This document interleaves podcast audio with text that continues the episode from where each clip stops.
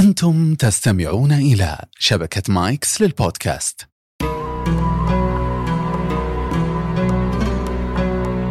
الحمد لله وإن كان يقل مع حق جلاله حمد الحامدين والصلاة والسلام على من بعثه الله عز وجل رحمة للخلائق وإيضاحا للشرائع.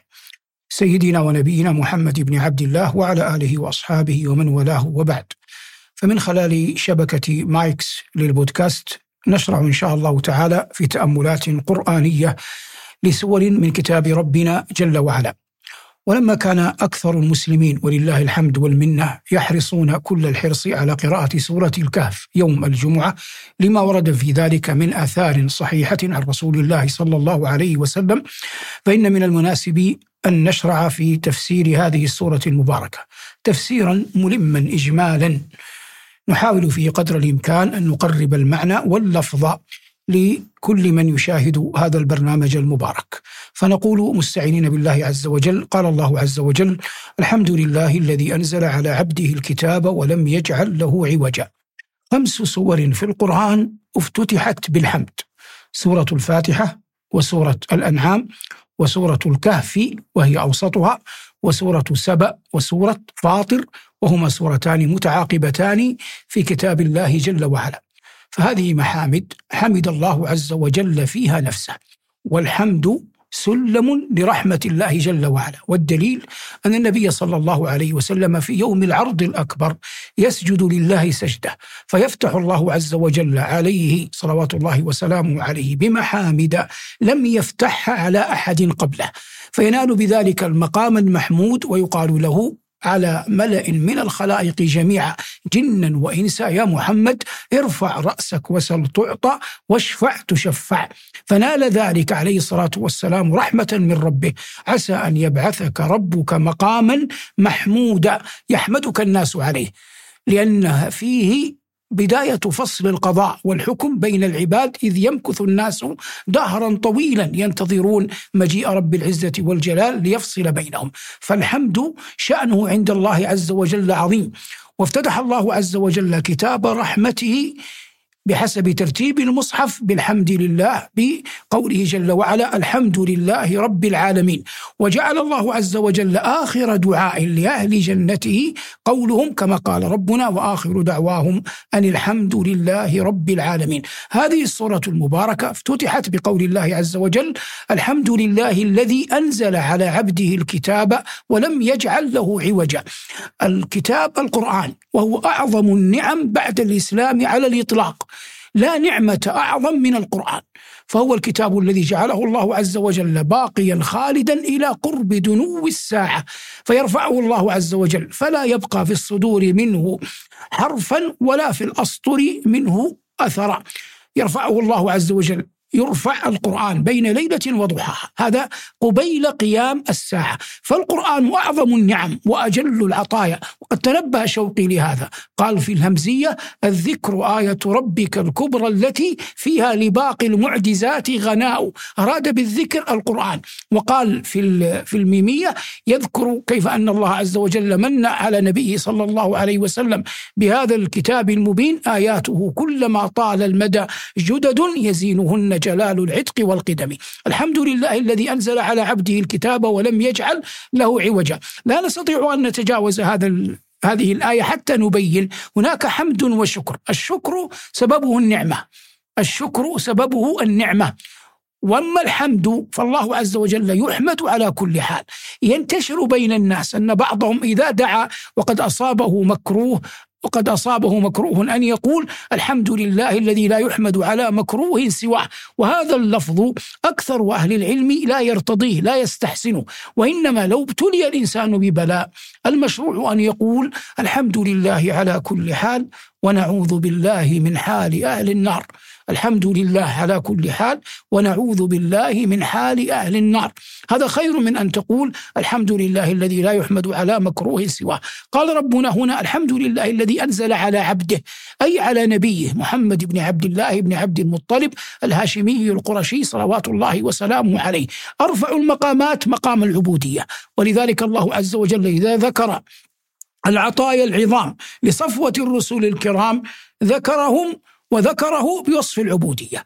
سبحان الذي أسرى بعبده الحمد لله الذي أنزل على عبده الكتاب. وبإجماع أهل التفسير المراد بالكتاب هنا القرآن. الحمد لله الذي أنزل على عبده الكتاب ولم يجعل له عوجا. ما الآية التي بعدها؟ قيما لينذر بأسا شديدا. من المستحسن عند التلاوة أن تقف سكتة يسيرة بعد كلمة عوجة حتى لا يفهم أن النفي يصل إلى كلمة قيمة حتى لا يفهم السامع أنك تقصد أن قيما كذلك منفية. يعني لا يصبح المعنى لم يجعل له عوجا ولم يجعله قيما هذا غير مراد. وإنما المراد لم يجعله عوجا. ثم استئناف كلام قيما لينذر بأسا شديدا. فنأتي لقوله جل وعلا لم يجعل له عوجا. العوج تنطق أو تقرأ أو تقال بكسر العين وفتحها. عوج وعوج. بعض أهل العلم يقول عوج في المعاني وعوج في الأشياء المحسوسة. لكن هذا القول يمكن حمله على الأغلبية لا على الإطلاق. لماذا قلنا لا يمكن حمله على الإطلاق؟ لأنه ورد العوج في كتاب الله جل وعلا في قضية المحسوسات. قال الله عز وجل لا ترى فيها عوجا ولا أمتا.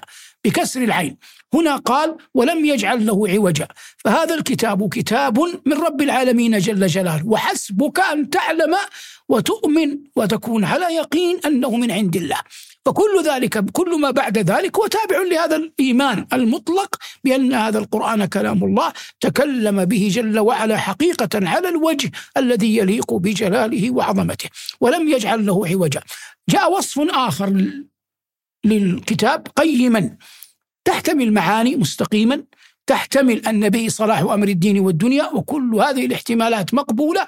والتفسير إذا كان له أكثر من كان له أكثر من معنى وليس بينهما تعارض جاز حمله على الوجوه كلها. قيما لينذر بأسا شديدا من لدنه. هناك نذارة وهناك بشارة.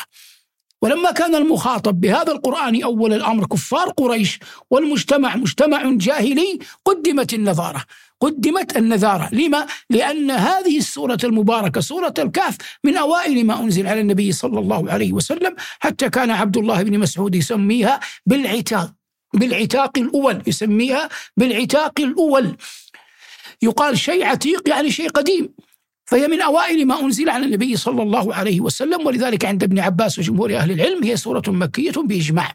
قال الله عز وجل قيما لينذر بأسا شديدا من لدنه ويبشر المؤمنين الذين يعملون الصالحات أن لهم أجرا حسنا.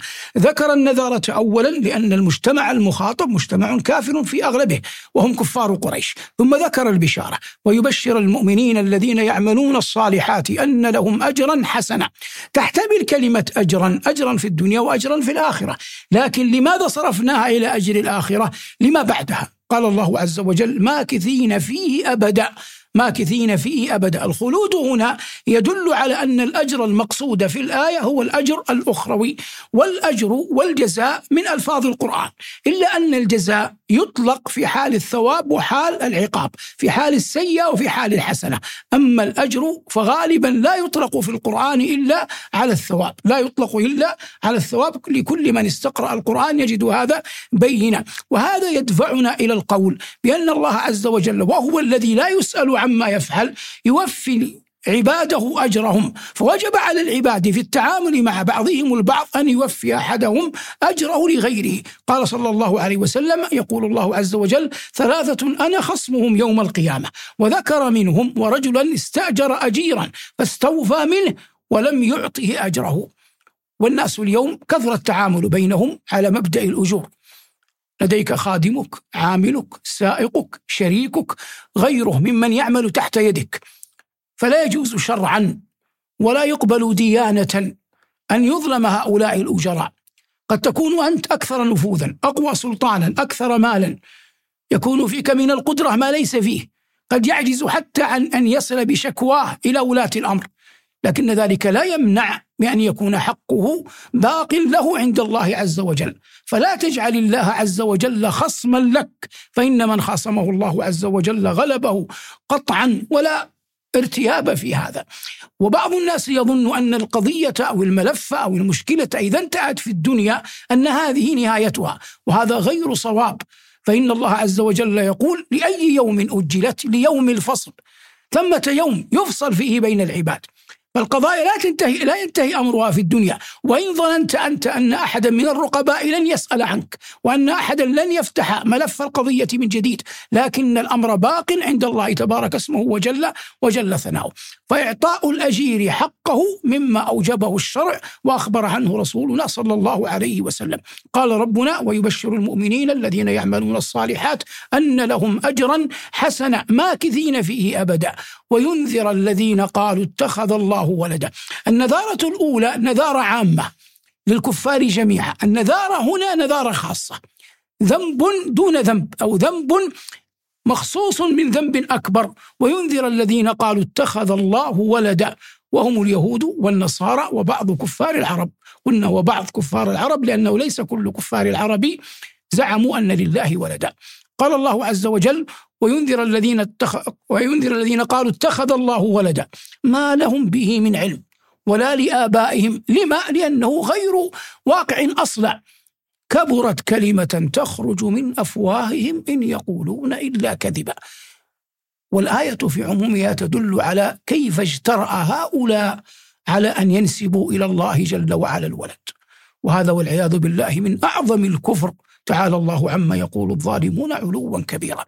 قال الله عز وجل كبرت كلمة تخرج من أفواههم إن يقولون إلا كذبا فلعلك باخع نفسك على آثارهم إن لم يؤمنوا بهذا الحديث أسفا. كل واحد كلفه الله عز وجل إلى حد حتى الأنبياء. يقع في قلب النبي صلى الله عليه وسلم وهو يدعو قومه ولم يرهم مجيبين له بالأمر الذي كان ينشده ويطلبه ويرجو شيء من الحزن والأسف في في فؤاده في قلبه. فالله عز وجل يقول له فلعلك باخع نفسك لا تهلك نفسك من أجل أنهم لم يؤمنوا. هذه سنن ماضية قاضية في الكون ولا يستطيع أحد أن يبدل سنة الله وليس كل ما يرغبه الإنسان يمكن أن يقع له فلا يحمل العاقل نفسه أكثر مما تطيق. فلعلك باخع نفسك على آثارهم إن لم يؤمنوا بهذا الحديث أسفا إنا جعلنا ما على الأرض زينة لها. ظاهر القرآن أن الله عز وجل إذا أراد أن يحدث ويخبر عن أفعاله جاء بصيغة الجمع للتعظيم. وإذا أراد أن يتحدث جل وعلا عن ذاته جاء بصيغة الإفراد. إنني أنا الله لا إله إلا أنا فاعبدني. هنا قال إن إن أنزلناه في ليلة القدر. إنا جعلنا ما على الأرض زينة لها. وهذا مضطرد في القرآن كثيرا. هنا يقول ربنا إنا جعلنا ما على الأرض زينة لها ما على الأرض من شجر وممن يدب عليها ومن جبال. زينة لها دل عند كثير من أهل التفسير والفقهاء على أن الزينة غير الشيء المتزين بها منفك عنها. وهذه حقيقة تنفعك في علم الأصول عندما تريد أن تفسر آيات الأحكام. عندما تريد أن تفسر آيات الأحكام. قال الله عز وجل إنا جعلنا ما على الأرض زينة لها لنبلوهم أيهم أحسن عملا. وأحسن العمل أخلصه وأصوبه. أخلصه وأصوبه. أخلصه أن لا يراد به إلا وجه الله تبارك واسمه. تبارك اسمه وجل ثناؤه. وأصوبه أن يكون موافقا لما جاء به محمد صلى الله عليه وسلم من ربه. قال القحطاني المتقدم رحمة الله تعالى عليه في نونيته هو دين رب العالمين وشرعه وهو القديم وسيد الأديان هو دين آدم والملائكة قبله هو دين نوح صاحب الطوفان هو دين إبراهيم وابنيه معا وبه نجا من لفحة النيران وبه فدى الله الذبيح من البلا لما فداه بأعظم القربان هو دين يحيى مع أبيه وأمه. نعم الصبي وحبذا الشيخان هذا كله في الصواب في الإخلاص. ثم جاء للموافقة قال وكمال دين الله شرع محمد صلى عليه منزل القرآن. لن نعبد الله إلا وفق ما جاء به نبينا محمد صلى الله عليه وسلم عن ربه لنبلوهم أيهم أحسن عملا. وإن بعد أن ذكر الزينة وإنا لجاعلون ما عليها على ماذا؟ على الأرض. صعيدا جرزا فالأرض نفسها باقية. لكن ما الذي سيتغير؟ ما الذي سيذهب؟ ما كان عليها من زينة. الصعيد ظاهر الأرض. جرز قاحلة لا نبت فيها ولا شجر وإنا لجاعلون ما عليها صعيدا جرزا.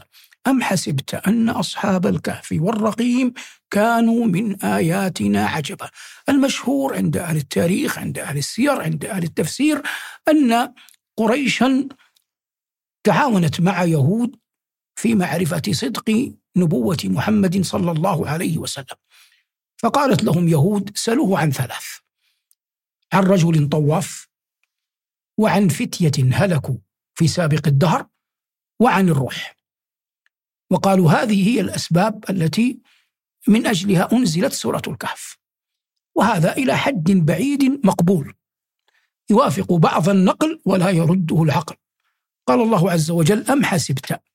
هذه أم نوع في علم البلاغة والبيان والنحو تسمى إضراب يعني انتقال. أي بل أم حسبت أن أصحاب الكهف والرقيم؟ هنا مضاف ومضاف إليه. أصحاب الكهف الفتية الذين آووا إلى الكهف. ما الرقيم؟ اختلف فيه اختلافا كثيرا. والذي يترجح عندي أنه اسم للوح الذي كتبت فيه أسماؤهم. وقيل إنه اسم للوادي وقيل إنه اسم للبلدة وقيل غير ذلك. لكن ما يترجح العلم عند الله أنه لوح كتبت عليه أسماؤهم. كتاب مرقوم أي مدون فيه. قال الله عز وجل أم حسبت أن أصحاب الكهف والرقيم كانوا من آياتنا عجبا؟ لا يقع في خلدك أيها النبي الخاتم أن قصة أصحاب الكهف وبعثهم بعد منامهم وإيقاظهم بعد رقودهم هو أعظم آياتنا. هم نعم من جملة آيات الله لكن ليست بالأعظم بل إن إماتة الأحياء وبعثهم أعظم من كون أهل الكهف يرقدون وينامون طويلا ثم يبعثون قياما. فقال الله عز وجل أم حسبت أن أصحاب الكهف والرقيم كانوا من آياتنا عجبا؟ إذ أوى الفتية إلى الكهف. فقالوا ربنا آتنا من لدنك رحمة وهيئ لنا من أمرنا رشدا. جملة القول لا يظهر أن هناك نبي أو رسول تبعه هؤلاء الفتية وإنما هم كانوا في مدينة الأغلب أنها في الشام اليوم في سوريا. طرسوس إن لم تخن الذاكرة. كان هناك ملك اسمه نوس من ملوك الروم. وهؤلاء الفتية وقع في خلد كل واحد منهم في يوم عيد. كان أولئك القوم يذهبون به فيه إلى أوثانهم وأصنامهم يسجدون لها. وقع في قلب كل قلب واحد منهم على انفراد أن هذا العمل باطل. فخرج. وتنحى عن قومه. فقدر أنهم اجتمعوا في مكان واحد. فالسورة لم يذكر فيها أن هناك نبي أو رسول تبعوه وهم ليسوا بأنبياء ولا برسل. وفي الحديث القلوب جنود مجندة. فما تآلف منها فما تعارف منها فما تآلف منها اعترف. يعني ما كل ما تقارب منها يأتلف يعترف يعني يحن بعضه يحن بعضه إلى بعض. فهم اجتمعوا. ثم تحدث كل فرد منهم بما في قلبه فأجمعوا أمرهم. فهنا لما أجمعوا أمرهم أصبحوا على دين واحد وهو توحيد الله عز وجل وإفراده بالعبادة. أم حسبت أن أصحاب الكهف والرقيم كانوا من آياتنا عجبا؟ إذ أوى الفتية إلى الكهف فقالوا ربنا آتنا من لدنك رحمة وهيئ لنا من أمرنا رشدا. الدعاء مفتاح لنيل ما تبتغي وترجوه من الله. وقال ربكم ادعوني أستجب لكم. نبينا صلى الله عليه وسلم لما عرف بشخصه قال أنا دعوة أبي إبراهيم. أبي إبراهيم قبل آلاف السنين وقف عند البيت ودعا ربنا وابعث فيهم رسولا منهم. هو محمد صلى الله عليه وسلم. استجيبت الدعوة بعد قرابة ثلاثة آلاف سنة. هؤلاء الفتية دعوا ربهم. ربنا آتنا من لدنك رحمة وهيئ لنا من أمرنا رشدا. يقال إنهم وهم في الطريق مروا مروا براع معه كلبه فقبل ما هم فيه وآمن كما آمنوا وذهبوا وذهب معهم إلى الكهف. قال ربنا عز وجل إذ أوى الفتية إلى الكهف فقالوا ربنا آتنا من لدنك رحمة وهيئ لنا من أمرنا رشدا. فضربنا على آذانهم في الكهف سنين عددا. الفعل ضرب فعل يأتي على معان عديدة. يأتي بمعنى البيان وضربنا لكم الأمثال. ويأتي بمعنى السير في الأرض وآخرون يضربون في الأرض. إن أنتم ضربتم في الأرض سافرتم وانتقلتم وارتحلتم. ويأتي بمعنى العقاب ضرب البدن فضرب الرقاب واضربوهن بتأديب النساء. ويأتي بمعنى الإلصاق بمعنى الإلصاق. ضربت عليهم الذلة والمسكنة. يقول الفرزدق يهج جريرة ضربت عليك العنكبوت بنسجها وقضى عليك بها الكتاب المنزل. هنا بمعنى الإلصاق والحجاب. فضربنا على آذانهم في الكهف سنين عددا. لما أراد العلي القدير أن هؤلاء الفتنة لا يستيقظوا من نومهم ضرب على آذانهم. والأذن آخر ما يفقده الإنسان من قواه. ومن كمال نعم الله على العبد أن يجعله متعا بسمعه وبصره. الحديث اللهم متعنا بأسماعنا وأبصارنا وقوتنا واجعله الوارث منا واجعله بالإفراد والمعنى واجعل متاعنا بالسمع والبصر وسائر ما أعطيتنا من قوة وارثا منا أي نموت وقد بقيت منفعتها. تبقى منفعتها إلى حين إلى حين الوفاة. ولذلك يمر معك في الحديث أن الميت يسمع قرع نعالهم يسمع قرع نعالهم الذين شيعوه ودفنوه وواروه التراب. والمقصود أراد الله عز وجل لهم أن يمكثوا دهرا طويلا وهم رقود فضرب على آذانهم فلا يسمعوا شيئا يدفعهم لليقظة. وأنت تعلم أن الله عذب وأنت تعلم أن الله عز وجل عذب بالصوت فأخذتهم الصيحة الصوت الصاعقة الشديد المبالغ فيه يقشعر منه البدن لا يملك أن يقوى على سماعه. فضرب الله على آذانهم. قال جل وعلا فضربنا على آذانهم في الكهف سنين عددا. هنا لم يبين مقدار السنين لكن بينها في آخر الصورة في آخر القصة. ثلاثمائة سنة وازدادوا تسعة. قال فضربنا على آذانهم في الكهف سنين عددا. الآذان بالمد هذه الجارحة المعروفة.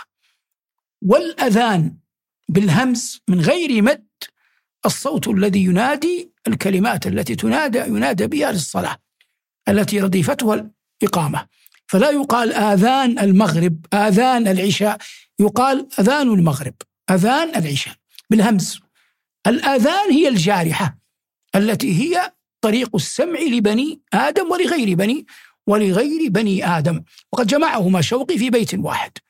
مررت بالمسجد المحزون أسأله هل في المصلى أو المحراب مروان فلا الأذان أذان في منارته بالهمس. يعني لا ينادى الأذان. لا يوجد أحد يرفع أذانا لأن النصارى استولوا على المسجد الأموي. ولا الآذان آذان. يعني ولا من يسمع ويمر بالمسجد من العرب المسلمين وإنما من كان يومئذ قد دخل دمشق من الفرنسيين في ذلك الوقت. والمقصود قال الله عز وجل فضربنا على آذانهم في الكهف سنين عددا ثم بعثناهم. ليس المقصود بعث من موت وإنما بعث من من رقود. ثم بعثناهم لنعلم أي الحزبين أحصى لما لبثوا أمدا كل ذلك إجمال. ثم انتقل جل وعلا في حديثه في قرآنه العظيم إلى التفصيل. قال جل وعلا ثم بعثناهم لنعلم أي الحزبين أحصى لما لبثوا أمدا. نحن نقص عليك نبأهم بالحق. النبأ هو الخبر ذو الشأن ذو الجلالة ذو العظمة. الذي تحب الأذن تحب الآذان أن تصغى له. والخبر يطلق على النبأ ويطلق على غير على غير النبأ على غير الشيء المهم. قال الله عز وجل نحن نقص عليك نبأهم بالحق. إنهم فتية آمنوا بربهم وزدناهم هدى.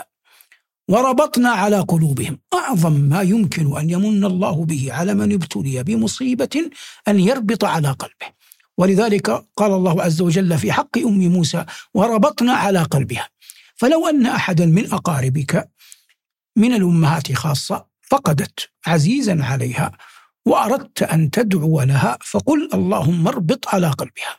فقل اللهم اربط على قلبها. يقال هذا للرجال والنساء لكن في حق النساء أو كد لأنهن أضعف. قال الله عز وجل وربطنا على قلوبهم. ما معنى وربطنا على قلوبهم؟ هم عزموا على أن يفارقوا الناس في ديانتهم وبأبدانهم. ولهم أصدقاء ولهم خلان ولهم آباء ولهم أمهات وفراق هؤلاء ليس بالشيء اليسير. فحتى يرزقوا الصبر على ذلك ربط الله على قلوبهم. قال الله عز وجل وربطنا على قلوبهم إذ قاموا فقالوا ربنا رب السماوات والأرض لن ندعو من دونه إلها لقد قلنا إذا شططا شططا أي ميلا وغلوا وأضعنا الطريق الصواب. لو قلنا أن مع الله عز وجل أحدا يدعى غيره. لقد قلنا إذا شططا هؤلاء قومنا اتخذوا من دونه آلهة.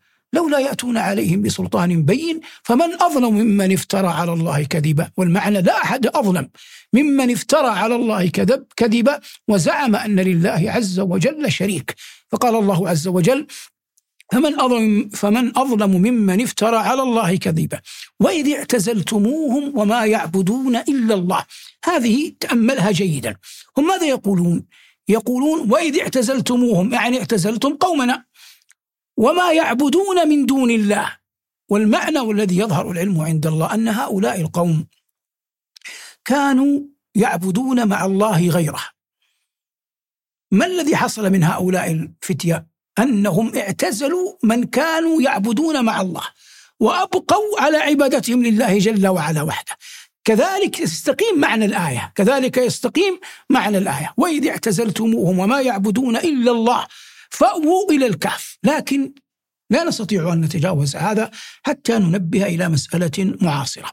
فقهاء ومفسرون يقولون إن هؤلاء القوم هؤلاء الفتية اعتزلوا الناس بأبدانهم كما اعتزلوهم في دينهم. هل هذا يمكن أن يمضي في كل جيل في كل عصر؟ لا أظن الأمر كذلك. ذلك الملك الذي كان في ذلك الزمان لو قدر أن هؤلاء آمنوا لعذبهم. ولهذا هم قالوا أنه يحصل منهم الرجم وأنه لن يحصل منهم فلاح أبدا كما سيأتي في ثنايا القصة. فذلك الملك كافر بالله جل وعلا ويلزم الناس بالكفر. فلذلك حفاظا على الدين وبقائه خرجوا وتركوه. فاعتزلوهم وما يعبدون من دون الله. اعتزلوا القوم بأبدانهم واعتزلوا من كان ما كان يعبد من دون الله. لكن في عصرنا هذا يتأتى للمرء أن يسافر إلى ديار الكفر ولا يجد فيها من يلزمه بعبادة أهل تلك بعبادة ما يعبده أولئك الكفرة. يترك كل واحد في النظام العالمي الجديد الذي يمكن أن يقال بالمواطنة الكونية إلى حد كبير. يترك أي أحد أن يصلي أن يصوم أن يتنفل أن يتصدق أن يعبد الله كما يشاء. حتى لو لم يكن من أهل تلك البلدة. ويقبل أن يكون من أهل البلدة. وهذا يدل على أن الاعتزال هنا ليس على إطلاقه الاعتزال هنا ليس على ليس على إطلاقه لابد أن يفقه القرآن جيدا يتدبر حتى يعمل به على على بينة.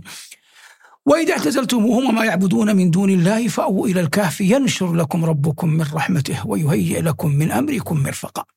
وقد نشر الله لهم من رحمته وهيأ الله جل, جل وعلا لهم من أمرهم مرفقا. ثم جاءت الآيات تخبر عن حال نومهم. الآن كل ما مضى في حال يقظتهم.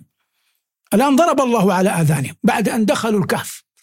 قال جل, قال جل وعلا وترى الشمس إذا طلعت. تزاوروا عن كهفهم ذات اليمين. ما معنى تزاور؟ تزاور يعني تميل تميل عن غايتها. وإذا وترى الشمس إذا طلعت تزاوروا عن كهفهم ذات اليمين وإذا غربت تقرضهم ذات الشمال. هذا واحد من أمرين. إما أن يكون واجهة الكهف شمالية فعلى هذا الشمس لا تصل إليهم لأن الكهف نفسه لا يعين على دخول الشمس في فجواته. وإما أن يكون غير ذلك فيكون هذه الشمس تميل عنهم بقدر الله. والثاني أرجح لأن الله قال بعد ذلك من آيات الله. فقول الله عز وجل ذلك من آيات الله قرينة يستأنس بها على أن المراد خصيصة لهم أرادها الله تبارك وتعالى إكراما لهم. قلنا تزاور بمعنى تميل. الآن نأتي إلى سورة من قصار المفصل. الله عز وجل الله عز وجل يقول ألهاكم التكاثر حتى زرتم المقابر. نحن أصلا تصعد أرواحنا إلى السماء ويوم البعث تتصل الأرواح بالأجساد فنقوم من مرقدنا. كما قال الله ونمضي إلى أين؟ إلى الأرض التي هي أرض المحشر. يوم تبدل الأرض غير الأرض والسماوات وبرزوا لله الواحد القهار.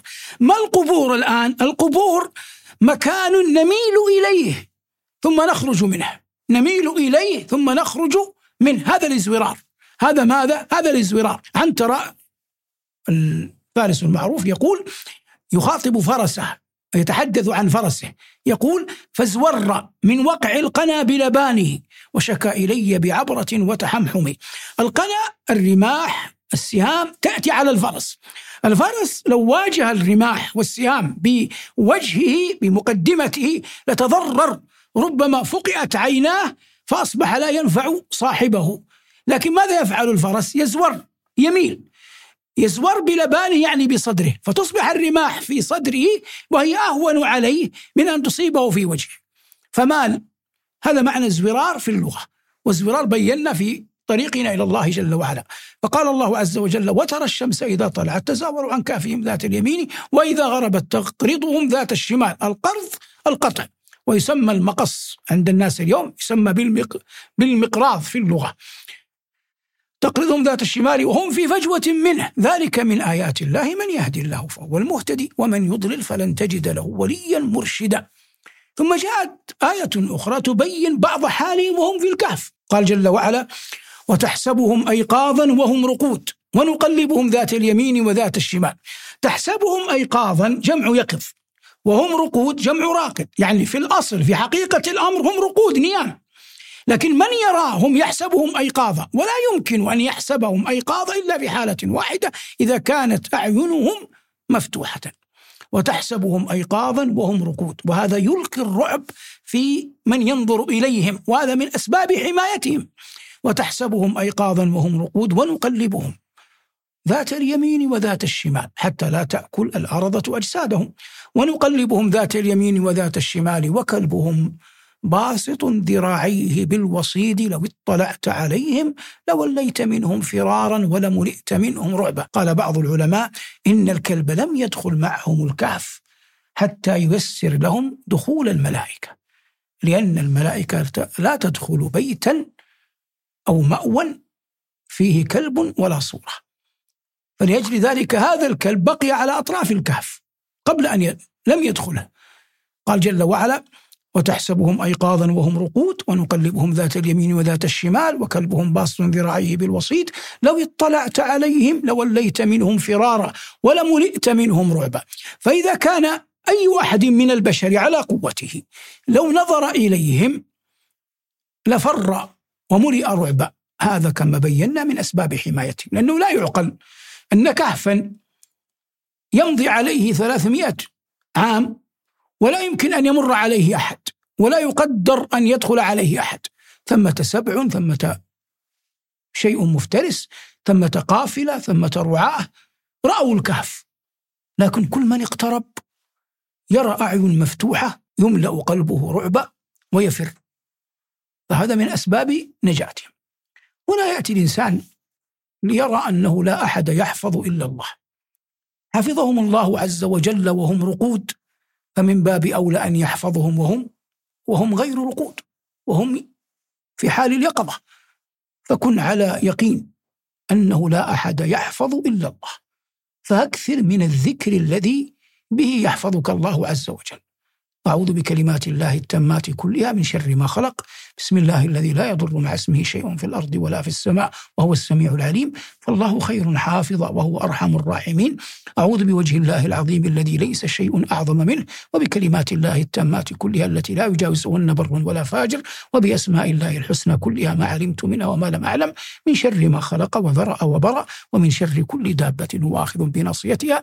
إن ربي على صراط مستقيم. تعوذ بالمعوذتين الفلق والناس فما تعوذ متعوذ بمثلهما. كل ذلك من طرائق ما يحفظ الله عز وجل به عباده. لوليت منهم فرارا ولملئت منهم رعبا. وكذلك بعثناهم أي بعد رقودهم. وكذلك بعثناهم ليتساءلوا بينهم. قال قائل منهم كم لبثتم؟ هذه كم خبرية؟ كم في لغة العرب تأتي خبرية وتأتي استفهامية؟ هنا استفهامية ليست خبرية. خبرية يراد بها الكثرة. كم من قرية؟ أي أكثر من قرية. يقول الفرزدق يهجو جريرا كم عمة لك يا جرير وخالة فدعاها قد حلبت علي عشاري. يخبر عن الكثرة لا يريد جوابا. أما كم الاستفهامية تحتاج إلى جواب. هنا قال الله قال الله عز وجل وكذلك بعثناهم ليتساءلوا بينهم قال قائل منهم كم لبثتم؟ تحتاج إلى جواب. أجاب بعضهم قالوا لبثنا يوما أو بعض يوم وهذا من أكبر القرائن والدلائل على أن أجسادهم وأبشارهم لم تتغير. لأنه لو كان كما قال البعض طالت الأبشار وطالت الأشعار لما قالوا يوما أو بعض يوم لكنهم وجدوا أن حالتهم أجسادهم كما هي. فلذلك قالوا يوما أو بعض يوم. قال قائل منهم اتركوا هذا جانبا معنى تفسير الآية. قال الله عز وجل وكذلك بعثناهم ليتساءلوا بينهم. قال قائل منهم كم لبثتم؟ قالوا لبثنا يوما أو بعض يوم. قالوا ربكم أعلم بما لبثتم. هذا قائل منهم. فابعثوا مسهم الجوع. أحدكم بورقكم هذه الورق الفضة ويطلق على الفضة المضروبة وغير المضروبة. فابعثوا أحدكم بورقكم هذه إلى المدينة فلينظر أيها أزكى طعاما فليأتكم برزق منه وليتلطف ولا يشعرن بكم أحدا إنهم هم ما زالوا يعتقدون أنهم في ذلك الزمن إنهم إن يظهروا عليكم يغلبوكم ينتصروا عليكم إنهم إن يظهروا عليكم يرجموكم والرجم أشد أنواع العذاب. يرجموكم أو يعيدوكم في ملتهم. ولن تفلحوا إذا أبدا. خسرتم الدنيا والدين لو وقع هذا. فلذلك أمروا صاحبهم بالتلطف الآن حتى تفهم القصة. قلنا ثمة ملك كان قد صك الدراهم ووضع عليها ما يدل على زمنه إما صورته وإما كلمات تدل على الزمن الذي هو فيه. هم كانوا يحتفظون بشيء من هذه الدراهم وهذا يدل على أن العاقل يحتفظ بشيء لنوائب الدهر ولا ينافي هذا صدق التوكل على الله عز وجل. فكانوا قد احتفظوا بشيء من الدراهم في أيديهم من الفضة فلما شعروا بالجوع ومسه طلبوا من أحدهم أن يذهب ليشتري لهم طعاما وهذا دلالة عند الفقهاء على جواز التوكيل. فأخذ ما أعطوه وأرشدوه إلى أن يتلطف حتى لا يشعر بوجودهم. ما زالوا يظنون أنهم في ذلك الزمن. ذهب هذا الرجل إلى السوق دخل المدينة فلما أخرج ما كان بيديه من فضة مضروبة في ذلك الزمن ظن أهل السوق أنه عثر على كنز. فاجتمعوا عليه. يريدون منه أن يدلهم على موضع الكنز. بعد أخذ وعطاء في الكلام على ما يظهر ساقوه إلى الملك. فسأله الملك سأله الملك من أين لك هذه الدراهم؟ قال بعت تمرا بالأمس. تبين للملك من كلامه أنه صادق. أين أصحابك؟ أين خلطاؤك؟ أين من من تقضي الطعام لهم؟ دلهم عليه. فرجعوا. أصبحوا ذا جلالة في أعين الملك وحاشيته. ومن معه من الناس. لكن الله عز وجل قبض أرواحهم حتى لا يفتتن الناس بهم. فلهذا بقوا عند الكهف وأخذوا يخوضون في أمرهم. ماذا نفعل بهم؟ قال الذين غلبوا على أمرهم لنتخذن عليهم مسجدا. ثم ذكر الله عز وجل الأخبار التي قيلت حولهم. وقبل أن نأتي إليها نأتي إلى قول الله عز وجل لنتخذ قال الذين غلبوا على أمرهم لنتخذن عليهم مسجدا. قد احتج بعض الناس هدانا الله وإياهم سواء السبيل على جواز بناء القبور في المساجد أو وضع القبر في المسجد أو بناء المساجد على القبور بهذه الآية.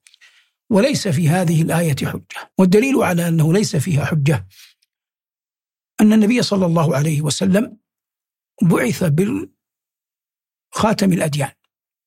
فدين الإسلام والقرآن وشريعة محمد صلى الله عليه وسلم مهيمنة على ما قد سبق. مهيمنة بمعنى محافظة على الأصل لها سلطان على الشرائع كلها تنسخها.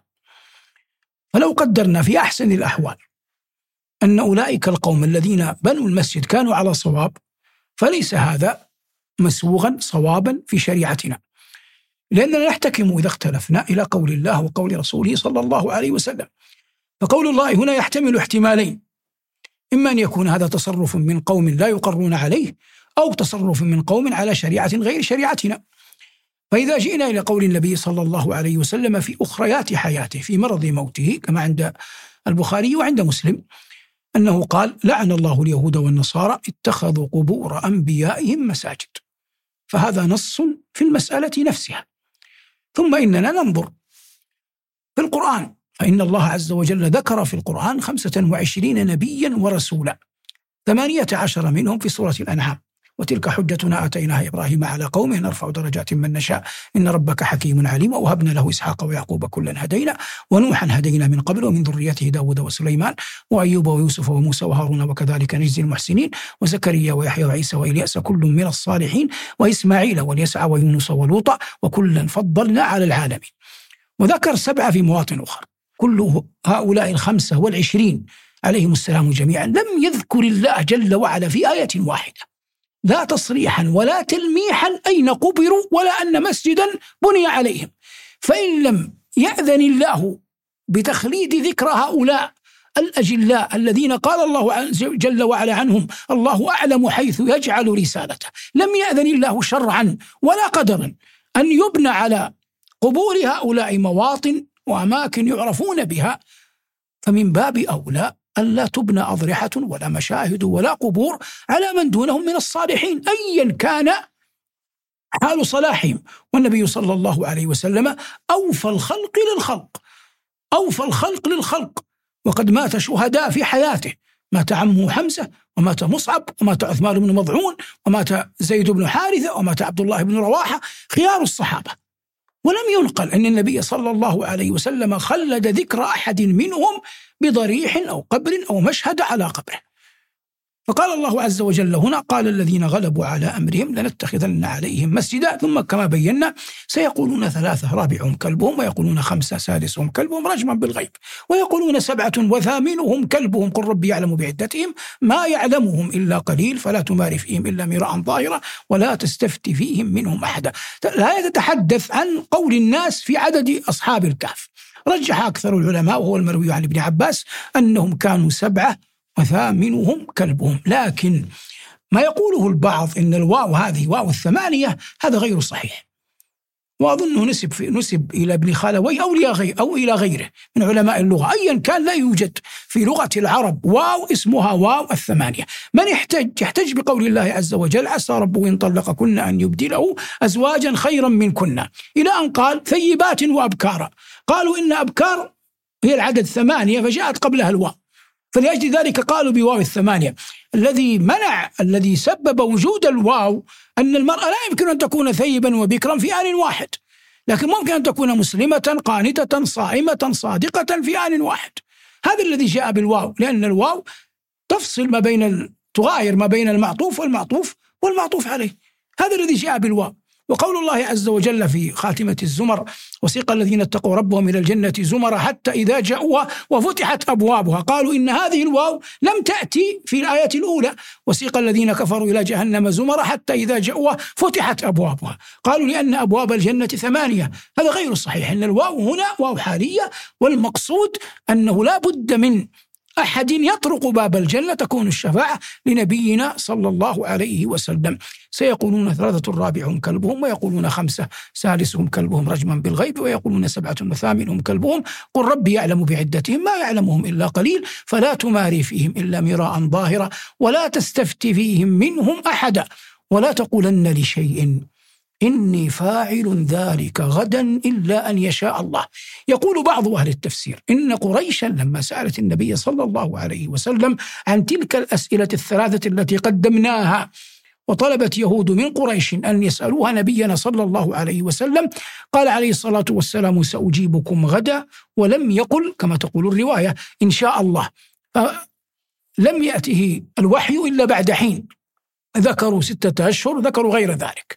ولا تقولن لشيء إني فاعل ذلك غدا إلا أن يشاء الله. هذا مما يسمى الاستثناء في اليمين. لو أن أحدا من الناس قال لأحد سأزورك والله سأزورك غدا إن شاء الله ولم يتمكن من زيارته هل عليه كفارة؟ ليس عليه كفارة لأنه استثنى قال إن شاء الله. لكن إلى أي حد يقول إن شاء الله؟ فإذا سكت لعودة النفس فهذا لا حرج. بعض العلماء يقول إن قال إن شاء الله قبل أن يقوم من المجلس يرخص له. وهذا قول مقبول. قال بعض العلماء عدة أشهر. ونقل عن ابن عباس إلى الأبد. وإن كان بعيدا أن يقوله ابن عباس لكنه نقل عنه. وهنا مما يعني يذكره العلماء من الطرائف التاريخية في هذا الباب أن الربيع حاجب أبي جعفر المنصور الخليفة العباسي المعروف الثاني. خلفاء بني العباس أولهم أبو العباس السفاح أخو أبو جعفر. ثم أبو جعفر المنصور اسمه عبد الله بن محمد بن علي بن عبد الله بن عباس. أي أن عبد الله بن عباس رضي الله عنه جده. فقالوا إن الربيع كان يكره الإمام أبا حنيفة. قالوا إن الربيع كان يكره الإمام أبا حنيفة. وكان يعلم أن أبا حنيفة لا يرى تأخر الاستثناء في اليمين. فقال يا أمير المؤمنين هذا الربيع يقول وأبو حنيفة حاضر إن أبا حنيفة يخالف جدك في فتواه في الاستثناء. فغضب أبو جعفر وسأل أبا حنيفة ما يقول الربيع؟ قال يا أمير المؤمنين إن هذا الرجل يريد أن يحل الناس من بيعتك. قال كيف ذاك؟ قال إن الناس لو أخذوا بفتوى جدك يأتون إليك ويحلفون لك أن لك بيع في أعناقهم. فإذا خرجوا من عندك قالوا إن شاء الله. فأصبحوا لا يحنثون على فتوى جدك عبد الله بن عباس. فضحك أبو جعفر وقال للربيع اترك أبا حنيفة وحاله. أحيانا الإنسان يقابل من يحاول أن يغير أو يقلل من شأنه في ملأ. مثل هذا لا ترحمه. رد عليه. يقول عمر رضي الله عنه وأرضاه يعجبني الرجل إذا سيم خطة ضيم أن يقول لا بملء فيه. يعجبني الرجل إذا سيم خطة ضيم أن يقول لا بملء فيه. لكن ما الطريقة التي يستخدمها خصمك؟ استخدم نفس الطريقة. أتى بطريق غير مباشر رد عليه بطريق غير مباشر. أتى بطريق مباشر رد عليه بطريق مباشر. لكن لا تجعل نفسك فريسة لكل من أراد لكل نائب أيا كان نعود للآية ولا تقولن لشيء إني فاعل ذلك غدا. إلا أن يشاء الله. واذكر ربك إذا نسيت وقل عسى أن يهديني ربي لأقرب من هذا رشدا. قال ربنا ولبثوا في كهفهم ثلاثمائة سنين وازدادوا تسعة. قل الله أعلم بما لبثوا. له ليس لغيره. تقديم الجار والمجرور هنا للحصر. له غيب السماوات والأرض. أبصر به وأسمع. هذه صيغة تعجب. ما لهم من دونه من ولي ولا يشرك في حكمه أحدا. واتل ما أوحي إليك من كتاب ربك. عودة لبيان عظمة القرآن وفضله. واتل ما أوحي إليك من كتاب ربك. لا مبدل لكلماته ولن تجد من دونه ملتحدا. ليس هناك أحد يجيرك من الله. والنبي عليه الصلاة والسلام ما كان ليستجير بأحد غير ربه. لا مبدل لكلماته ولن تجد من دونه ملتحدا واصبر نفسك. مع الذين يدعون ربهم بالغداة والعشي يريدون وجهه. الغداء والعشي بعد صلاة الفجر قبل طلوع الشمس وبعد صلاة العصر قبل غروبها. وهذان الوقتان عظيمان. وقد نقل عن بعض علمائنا مثل سماحة الشيخ عبد العزيز بن باز رحمة الله تعالى عليه أنه كان لا يدخل في شأن ولا يكلم أحدا بعد صلاة الفجر حتى يفرغ من أذكاره.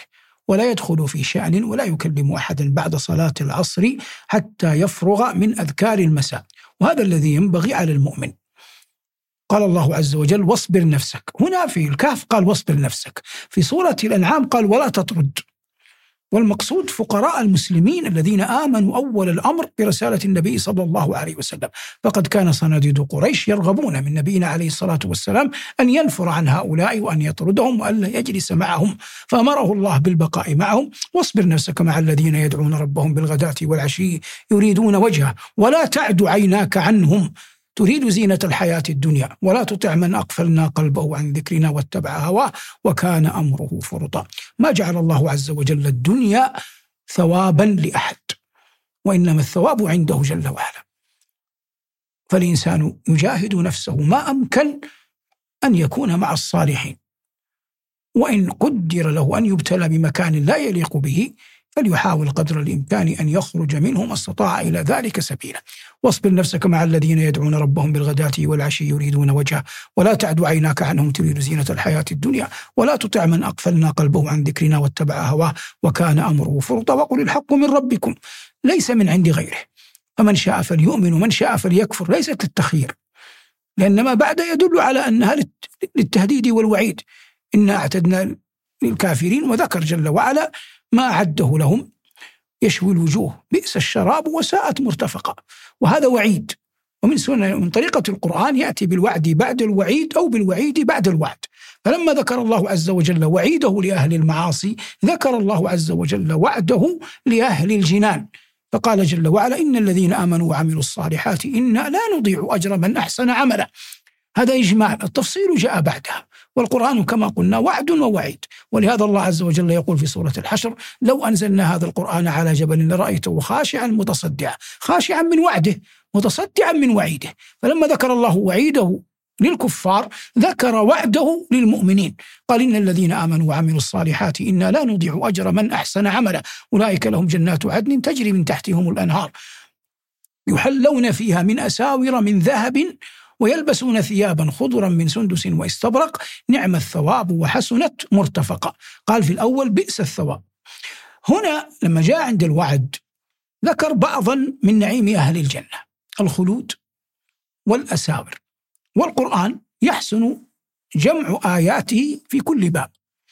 الذي يظهر أن الرجل في الجنة له ثلاثة أساور. أسورة من ذهب كما في الآية. وأسور من لؤلؤ كما في آية الحج وآية فاطر من ذهب ولؤلؤ. وأسورة سوار من فضة كما جاء في سورة الإنسان. وحلوا أساور من فضة وسقاهم ربهم شرابا طهورا. لكن كلمة أساور من فضة أساور من ذهب نحن نقول ثلاثة من حيث النوع. لا من حيث العدد قد تكون أكثر من ثلاثة لكن أقسامها ثلاثة. دل القرآن على الجميع. على أنها من ذهب وعلى أنها من لؤلؤ وعلى أنها من فضة. وقد كانت في قد كان في ذلك العصر ذلك الزمن الذي نزل فيه القرآن أن لباس الملوك كان الأساور في المعصم. ولهذا فرعون يقول محتجا على موسى أنه ليس بملك فلولا ألقي عليه أسورة من ذهب. يعني لا يظهر عليك أثر الملك حتى يصطفيك الله ويجعلك رسولا. هذه دعوة دعوة فرعون. فقد كان لباس الملوك آنذاك بهذه الطريقة. قال الله عز وجل إنا لا نضيع أجر من أحسن عملا. هنا قال نعم الثواب وحسنت مرتفقا. هذا ما تيسر وإن شاء الله تعالى في اللقاء القادم نفي إلى قول الله عز وجل واضرب لهم مثلا رجلين جعلنا لأحدهما جنتين من أعناب وحففناهما بنخل وجعلنا بينهما زرعا. استودعكم الله الذي لا تضيع ودائعه